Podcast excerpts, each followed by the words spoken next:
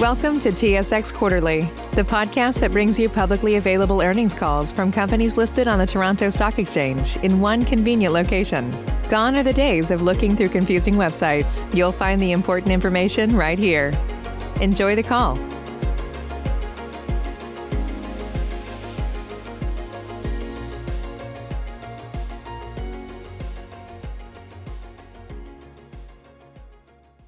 Good afternoon, everyone, and thank you for participating in today's conference call to discuss Points International's financial results for the third quarter ended September 30th, 2020.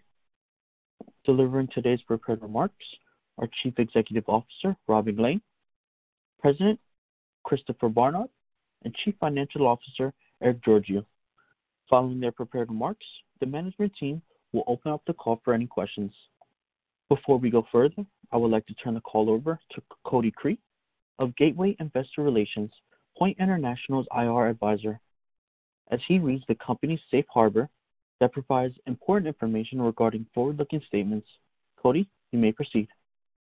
Thank you. Please be reminded that the remarks on this conference call may contain or refer to forward-looking statements within the meaning of Canadian and U.S. securities laws. Management may also make additional forward-looking statements in response to your questions. Although management believes these forward-looking statements are reasonable, such statements are not guarantees of future performance or action and are subject to important risks and uncertainties that are difficult to predict. Certain material assumptions are applied in making forward-looking statements and may not prove to be correct.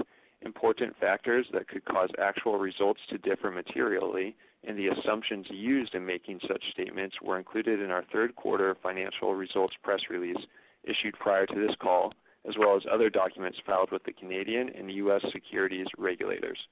Except as required by law, the company does not undertake any obligation to update or revise any forward-looking statements, whether as a result of new information, future events, or otherwise. With that, I'll turn the call over to Point's Chief Executive Officer, Rob MacLean. Rob? Thanks, Cody, and good afternoon, everyone. We continued to navigate a challenging market environment in the third quarter. As we've often stated, the timing of launching new partnerships and programs fluctuates quarter to quarter, as does the promotional activity with current partners. These fluctuations have only been exacerbated by the pandemic.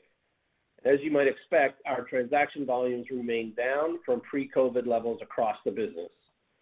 And while they were also down from Q2, we are seeing a strengthening in Q4. Notwithstanding the progress we are seeing in the near term, we still have limited visibility on the timing for recovery of our business and industry.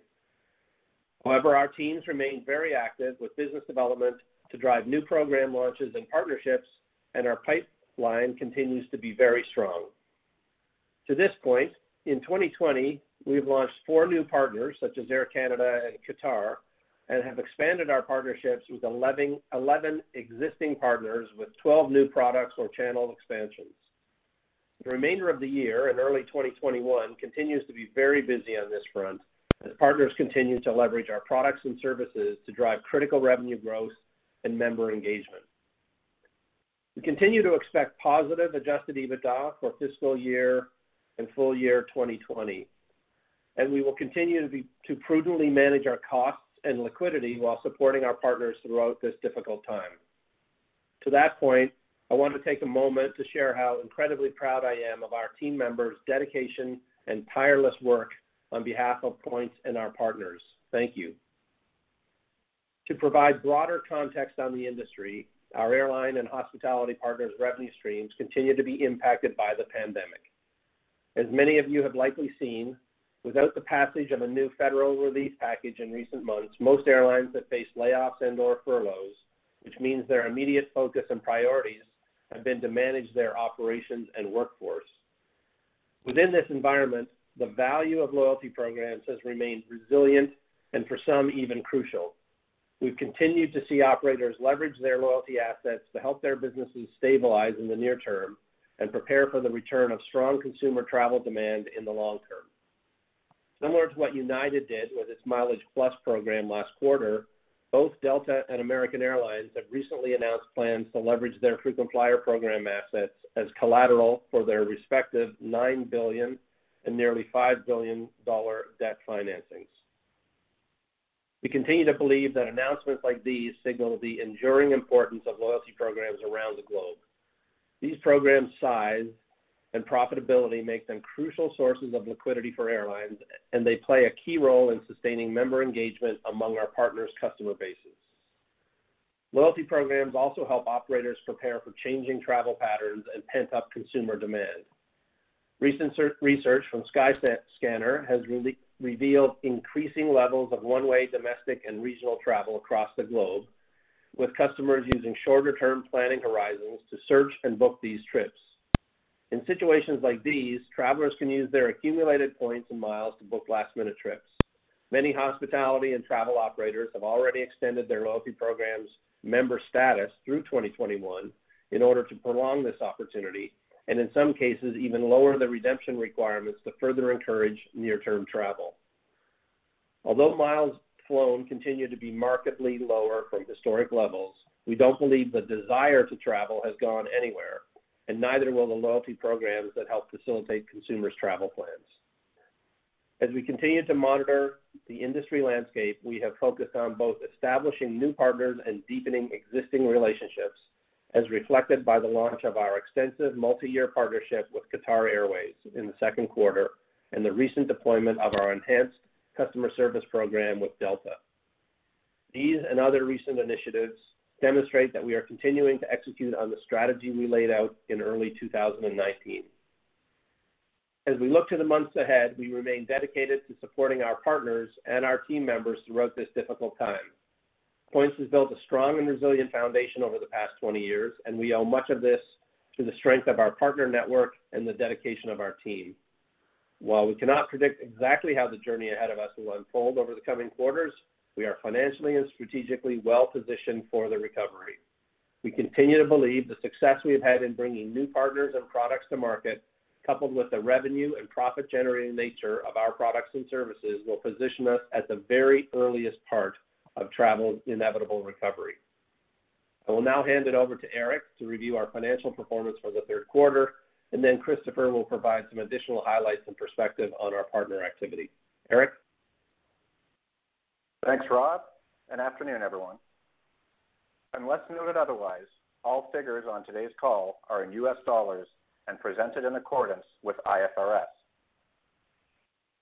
Top-line revenue in the third quarter of 2020 was $37.4 million compared to $40.9 million in Q2 and $98 million in the year-ago quarter. Gross profit, the more appropriate proxy for our top line, was $5.7 million compared to $7 million in Q2 2020 and $14 million last year. The sequential decrease reflects changes in the timing and strength of our promotional activity, which is most prominent in our loyalty currency retailing segment. As a reminder, before the COVID-19 pandemic, our monthly and quarterly results could fluctuate period to period depending on the timing, richness, and number of marketing campaigns. As a proportion of total revenue and gross profit mix generated from these marketing campaigns has increased during COVID-19, the fluctuations in revenue and gross profit generated by this activity has been exacerbated by the COVID-19 pandemic.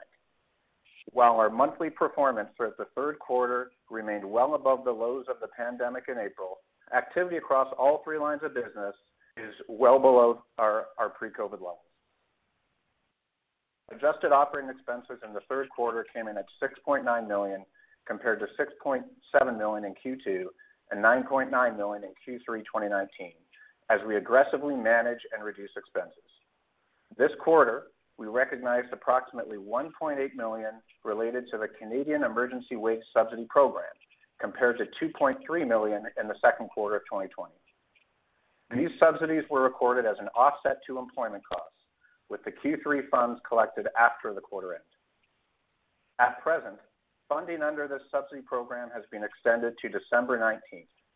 We expect to remain eligible for funding up to this date, but anticipate recording a lower subsidy amount in the fourth quarter compared to Q3 levels based on the current funding formula.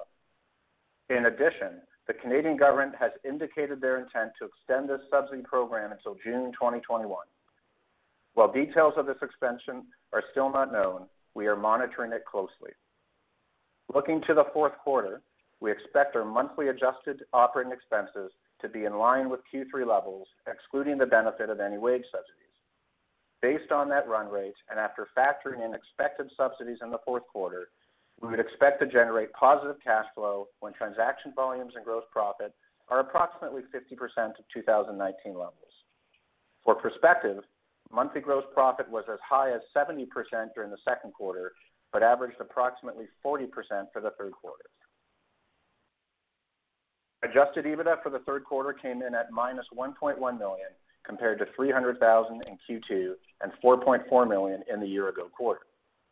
The sequential decrease was due to the aforementioned changes in the strength and timing of our promotions, which negatively impacted gross profit, and to a lesser extent, lower subsidies recorded in the third quarter. As Rob mentioned earlier, we are still on track to be adjusted EBITDA positive for the full year. Total funds available, which include borrowings on our credit facility, were $68.2 million at the end of the third quarter, compared to approximately $107 million at the end of the second quarter and $86.8 million at the end of 2019. We elected to repay $5 million on our credit facility during the third quarter, bringing our outstanding balance down to approximately $30 million as of September 30th, 2020. This sequential decrease in our overall cash and liquidity position predominantly reflects changes in the timing of our promotional activity and the resulting impact on gross sales activity relative to last quarter. All said, we remain comfortable with our strong balance sheet as we continue to navigate the effects of the pandemic. With that, I'll turn it over to Christopher. Chris? Thanks, Eric. Over the last number of years, we've consistently communicated three core growth drivers for Points. Our first driver is consistently establishing relationships with new loyalty programs or merchants around the world. Second is launching net new services with our pre-existing partners. And third is consistently improving or expanding services currently in market through enhanced and automated merchandising efforts. While these are clearly very challenging times for everyone in the travel-related industries, the last 7 months have highlighted the resilience of our business model, and all these three drivers have contributed to both our current performance as well as established strong opportunities for accelerated growth once the global environment improves. It's the third driver that's pulling a lot of the load today. Our consistent investments in marketing automation, coupled with ever-increasing data flows across our loyalty commerce platform, has allowed us to drive promotional volume over the past many months and offer much-needed revenue to our partners. As Rob mentioned earlier, despite some month-to-month variability, we're confident that the rest of the year will show increased strength heading into 2021. Our first growth driver is bringing new loyalty programs onto the platform. Last quarter, we announced our partnership with Qatar Airways Privilege Club in August, deploying services through our LCR platform, and it began to ramp up during the last few months. Privilege Club members can now buy, gift, and transfer their Q miles through our platform to receive the rewards faster with dynamic, personalized promotions driven across our loyalty commerce platform. While we're still in the early days of this partnership, it does represent another key win for us in the Middle East with a premium program. This region has been growing aggressively in recent years, and we look forward to capitalizing on this inertia by deploying new and additional services with Qatar in the near future. In addition, we were pleased to launch Caribbean Airlines in a new partnership with a broad suite of LCR services, and we're excited to continue to add leading North American brands to our partner roster.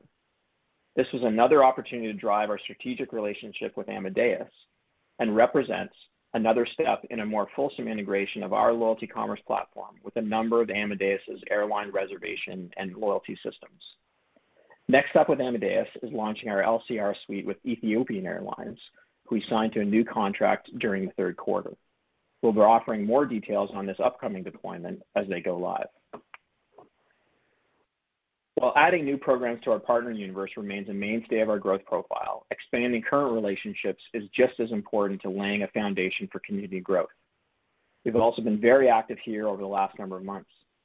We recently launched a new capability in our partnership with Chase Bank Ultra Rewards Program, which allow cardholders to receive double their original amount of points when they transfer their bank-branded points into travel program reward currencies. Throughout our long-standing relationship, Chase has been able to increase its member engagement by leveraging our exchange services. This newest capability allows us to expand that partnership and further deepen our presence in the financial services industry. In August, we deployed a program between Get Your Guide, a leading tours and activity website, and Alaska Airlines MileagePlus, allowing users to earn miles when they shop at the Get Your Guide site. We expect to be adding more merchants to our network in an effort to drive both revenue and member engagement to our loyalty program partners during the period of reduced travel. Our Alaska Airlines teams have been busy with the MileagePlus program for the first partner to launch on our Accelerate Anything service that allows members to boost almost any of their prior earnings, opening up more non-air ways for members to earn their favorite miles. With this service, members are targeted with special offers for additional miles based on their previous month mileage activity. This creates a targeted, contextual, non-travel transaction that is efficiently driven off our loyalty commerce platform, and we're confident that we'll be extending this new revenue-generating service to other partnerships in the near future. Last month, we were encouraged to further expand our long-term partnership with Delta Airlines and the SkyMiles loyalty program by launching a state-of-the-art customer service program called Delta Choice. This new program will enhance the ways in which passengers are compensated for travel issues and streamline the internal customer service experience. The launch phase of Delta Choice provides Delta customer service teams with a more efficient loyalty platform by consolidating the tools, processes, and capabilities used in concession offerings for Delta customers. Delta customer service agents can now compensate customers for travel issues with gift cards, and the upcoming phase two will add the option to compensate customers with SkyMiles. This expansion is the latest of many solutions Points has powered for Delta Airlines over a partnership spanning nearly 20 years, including currency exchange and redemption programs for the SkyMiles members, and an incentive program that enables merchants and businesses to directly reward their customers or employees with SkyMiles.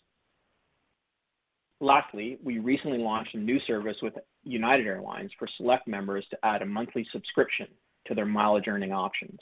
This premium service is the first for us and represents another new revenue stream we're confident will be attractive to our global loyalty program customers as they seek to add more value to their programs as a linchpin to their recovery strategy. We remain confident in the value loyalty programs represent both to their members as well as corporately, and believe they will play a significant role in how our industry recovers from the pandemic-driven setback the industry has suffered.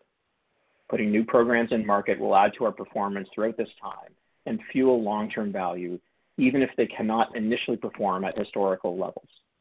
As we launch new services and add new partners to our roster, our long-term growth drivers remain at the core of our strategy.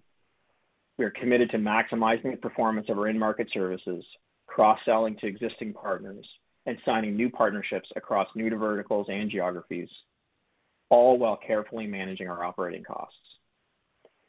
As we work to both strengthen our current partnerships and establish new ones, we are encouraged by the pipeline we have built for the road ahead. These opportunities and relationships remain key to capitalizing on the travel and hospitality industry's inevitable recovery, and signal both the importance of loyalty programs as a key engine for this recovery, as well as the resiliency of our business model. We're looking forward to updating you along the way as we announce more industry successes. With that, I'll turn the call back to the operator. Thanks. At this time, we'll be conducting a question and answer session. If you would like to ask a question, please press star one on your telephone keypad. A confirmation tone will indicate your line is in the question queue. You may press star two if you would like to remove your question from the queue. For participants using speaker equipment, it may be necessary to pick up your handset before pressing the star keys. One moment, please, as we poll for questions.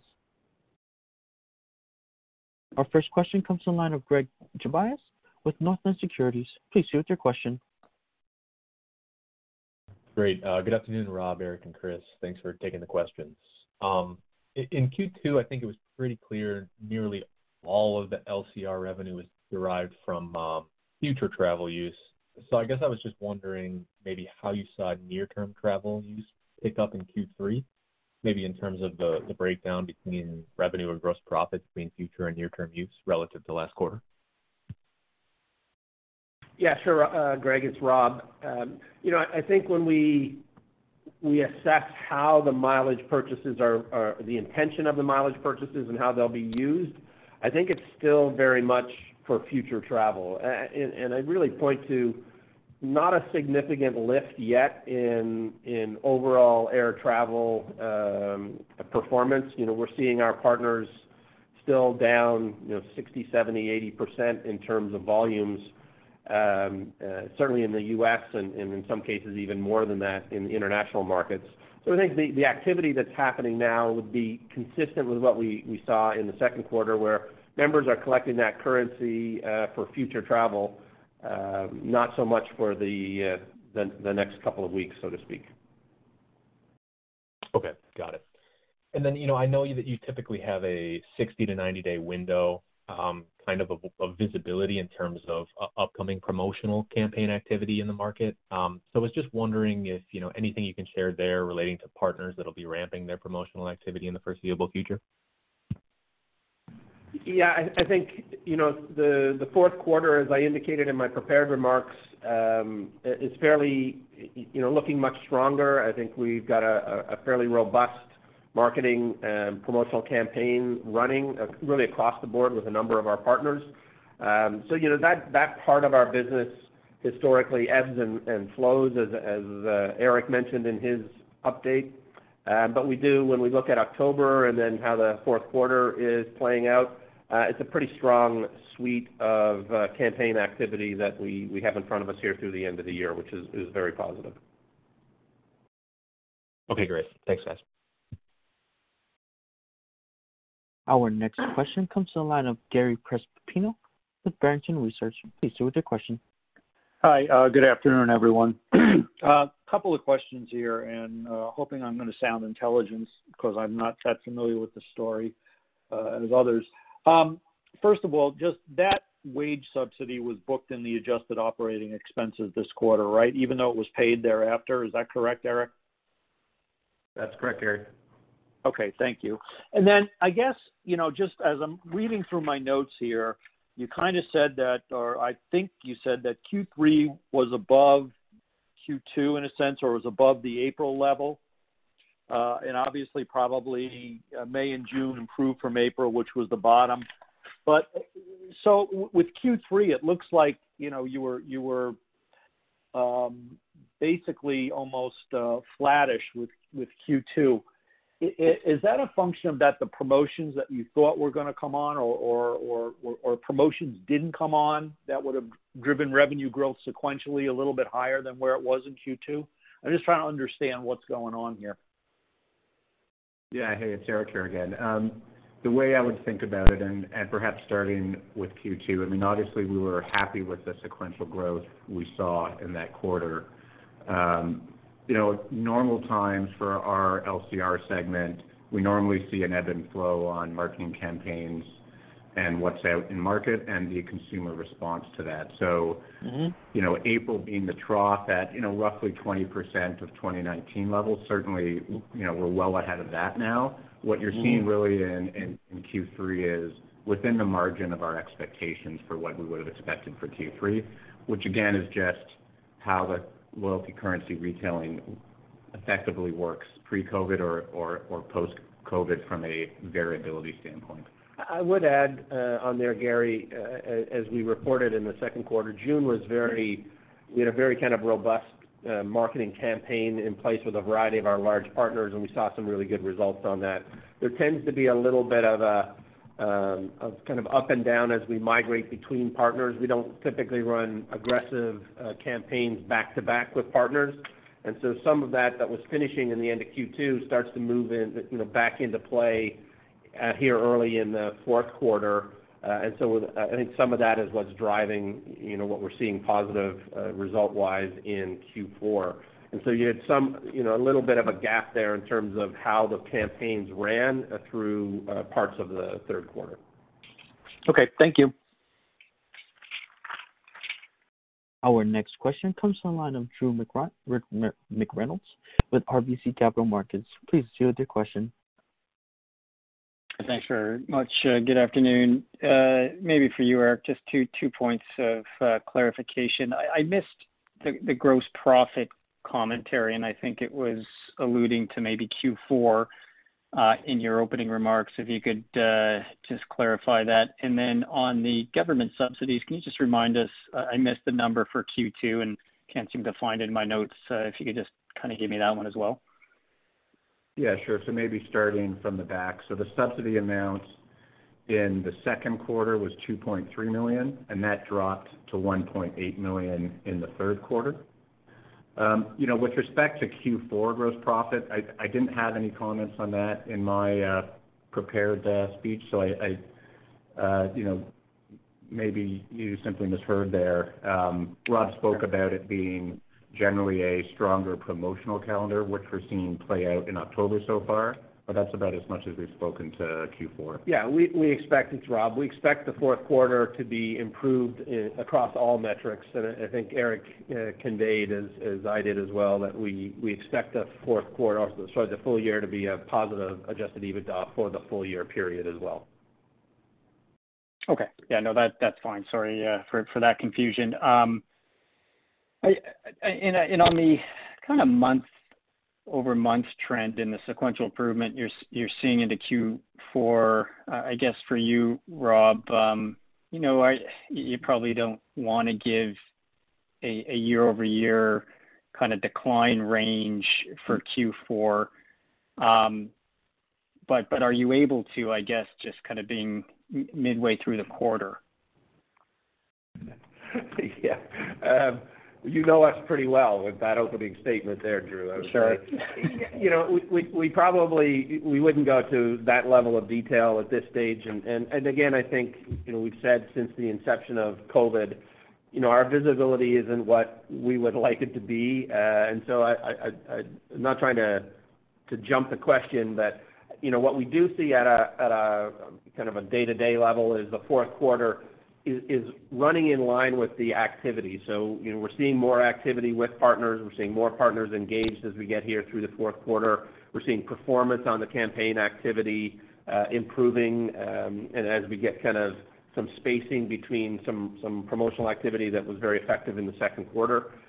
So we're comfortable in, you know, looking ahead to the rest of the year, you know, particularly at this late of a stage, and seeing a much improved fourth quarter of what we saw in the third quarter.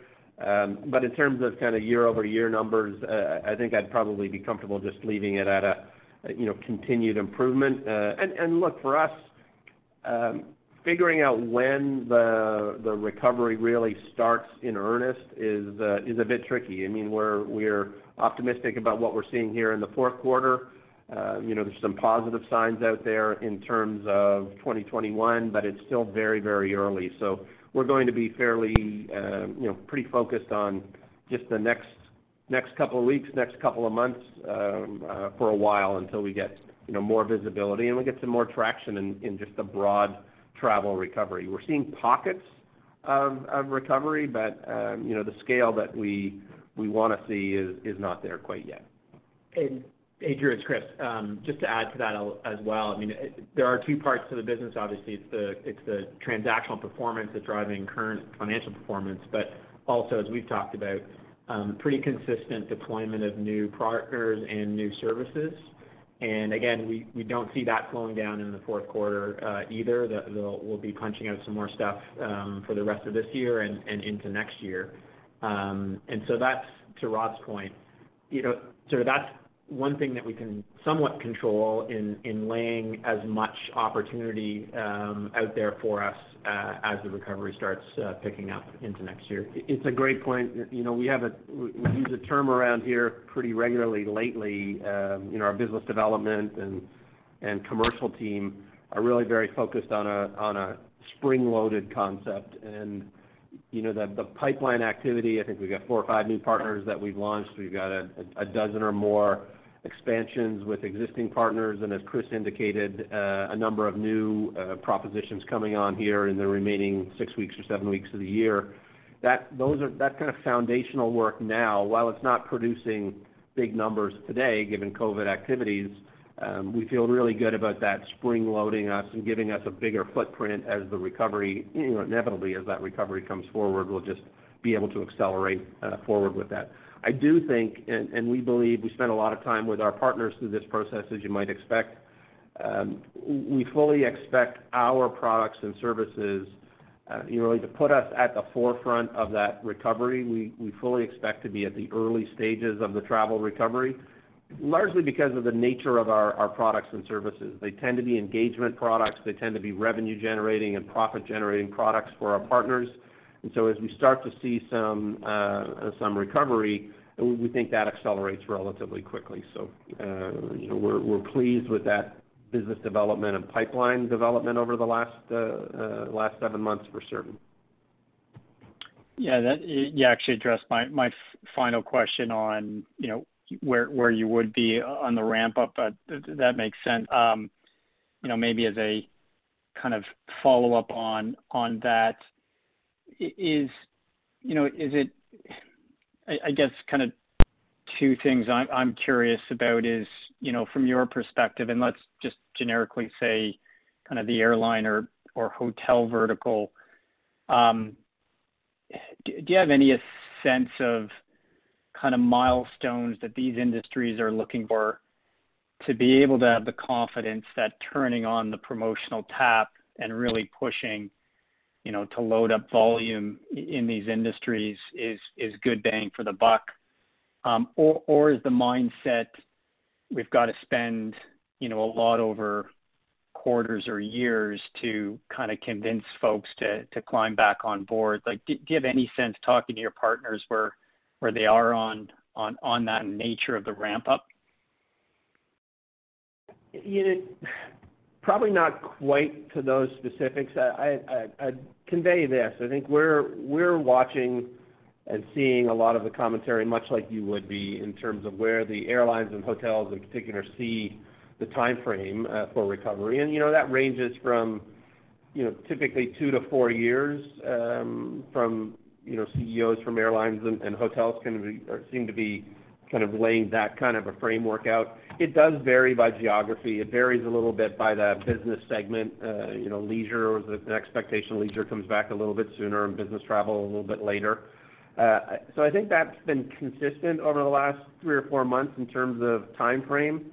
Each of the partners are looking at different, certainly are feeding back to us different metrics and different things that are important to them. We're seeing partners like United add some capacity back into markets like JFK and areas that they haven't been in some time. We see some of the Middle Eastern carriers being more aggressive as they see pockets of opportunity. We certainly have partners in the UK that have said to us that as some of these quarantine rules kind of morph over time, they'll put inventory and capacity into markets where there aren't or quarantine restrictions, and that capacity gets eaten up very, very quickly. So there's a bunch of kind of anecdotal activity out there that we stay pretty close to with our partners, but it is anecdotal at this point. So we'll stay close to the market. We'll stay close to our partners. We're pretty confident that they're still very interested in driving revenues from these low-cost, high-margin opportunities like our products and services. Putting a plane in the air or a daily trip to a new market is a very expensive proposition where driving a lot of the activity that we support is a very profitable transaction, low-cost transaction for them. So we, again, feel like we'll be on the early side of that recovery, but it's not particularly consistent in terms of how the hotels and airlines are managing those metrics. Yeah, hey, Drew, it's Chris. I'd just add one point there is that, pretty much guaranteed that as they start putting more effort into the marketing and getting people back, they'll be focused on that database that they already own of their best flyers or best stayers. So it'll be that loyalty database that'll be the first, second, and third stop on the promotional side to get people re-engaged. It won't be a broad-based brand building reach out for sure. So we feel we're going to be in a very good spot to benefit from that kind of focus on the upswing. Okay, got it. Thank you, Rob and Chris. It's great. Thanks, Drew. And as a reminder, if you would like to ask a question, please press star one on your telephone keypad. Once again, if you would like to ask a question, please press star one on your telephone keypad. Our next question comes to the line of Ed Wu with Ascendian Capital. Please proceed with your question. Yeah, thanks for taking my question. Did you notice any significant differences in regions in terms of your performance in the third quarter? In the third quarter? Yes. Not really. I think the mix from what we saw in the second quarter was pretty consistent in Q3 as well. I think maybe we were seeing a little more strength in North America versus Europe and Middle East in Q3 versus Q2, just a little bit of the split, but pretty similar, Ed, to what we had been experiencing early in the pandemic as well. All right, and then you mentioned that you feel more confident about your performance in the fourth quarter. It's a little bit stronger. Is that even including the fact that, you know, most of Europe is locked down right now and we're getting resurgence cases back in North America? Or you think that people are taking a longer-term view in terms of, you know, getting these miles now for, like you said, future travel and not necessarily near-term travel? Yeah, you know, it's a great question because it's, you know, we make those statements largely on the basis of what we see campaign-wise, kind of booked and in flight, so to speak. We have, you know, a pretty good sense of how the campaigns are performing here in the early part of the first quarter, as well as what the schedule looks like through the end of the year. But you raise a good point that, you know, everything is changing very quickly. You know, that's just a fact that, you know, we're seeing lockdowns being reinstated in certain markets. We're seeing certain markets open up a little bit more.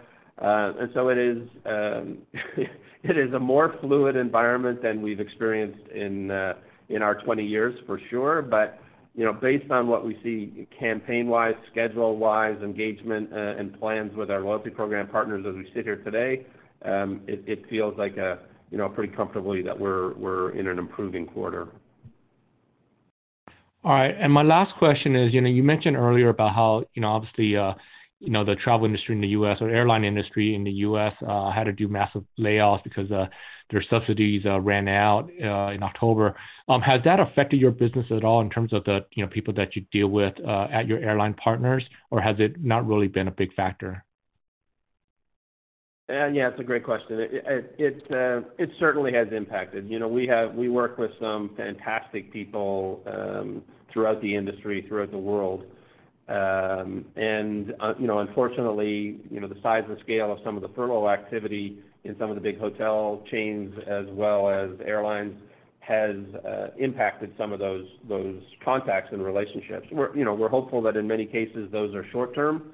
But there's no question that some people on the other side who've been doing some great work are not there when we're picking up the phone these days. So, you know, we've seen a number of those situations improve where people have been called back from furlough and we're kind of getting rolling.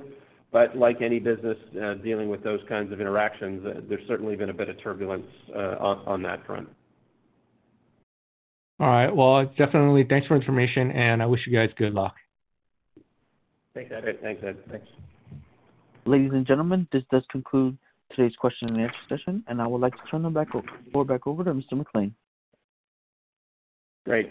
We'd like to thank everyone for listening to today's call, and we look forward to speaking with you all when we report our fourth quarter and full year results.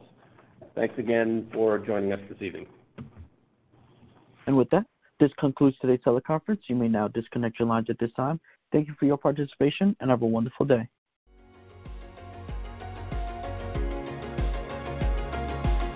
Thank you for listening to TSX Quarterly. If you enjoyed the cast, remember to leave a good rating. And remember, for any additional inquiries, please consult the company's investor relations section on their website. See you next time.